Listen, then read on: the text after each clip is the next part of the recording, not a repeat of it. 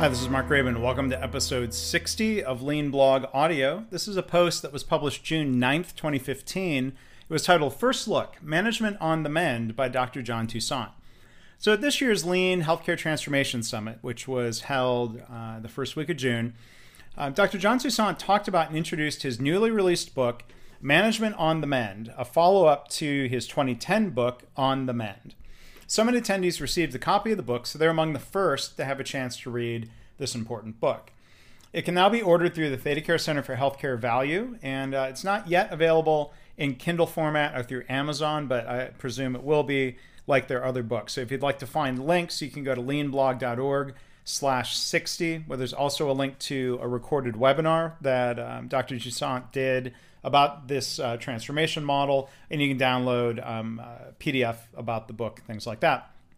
So I've had a chance to read an early copy uh, before the summit, and I'm enjoying it very much. I'm through the first six chapters, where, you know, whereas the book On the Mend told the story of ThedaCare's lean journey up to that point, uh, his new book sketches out a generalized lean transformation model and roadmap that draws on lessons from ThedaCare and other hospitals including those that are members of the Healthcare Value Network.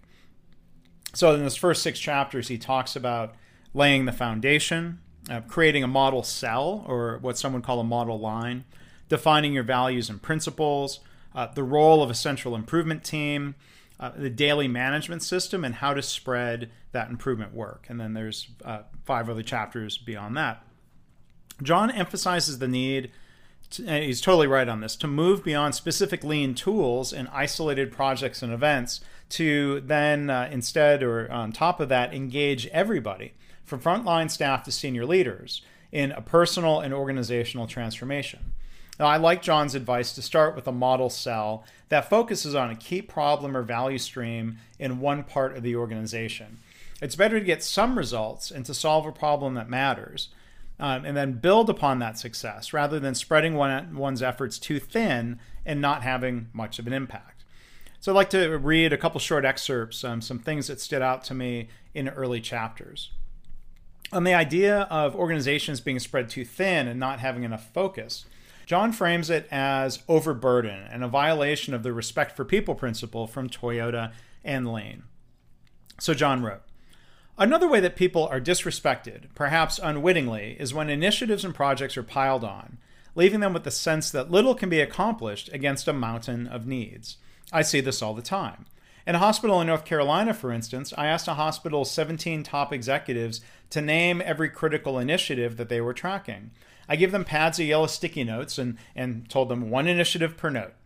At the end of 15 minutes, those executives had 222 sticky notes plastered over the walls of that conference room. Guess who was going to do that work required by those initiatives? Gathering data, researching various possibilities. I can tell you it was not those executives. Launching new initiatives is easy. It gives us the illusion that something positive is about to happen. Subtracting them requires hard work, honest debates, and there's no other word for it leadership. Now, I've gone through a similar exercise in hospitals where the number was almost twice as many 400 and some you know top profile high priority initiatives. And when you've got that many top priorities generally none of it really gets done. So john also takes what might be a contrarian view about the, the idea of roi or return on investment. Now i agree with him that we can't just focus on dollars and cents. You know we need to look at other measurable impacts now, you know, no, he's not saying, you know, don't measure anything. He's saying to look at a broad set of goals and measures. Don't allow yourself to be limited by a narrow ROI focus. Um, so here's the second excerpt. I now strongly recommend that organizations resist the urge to measure ROI from the beginning.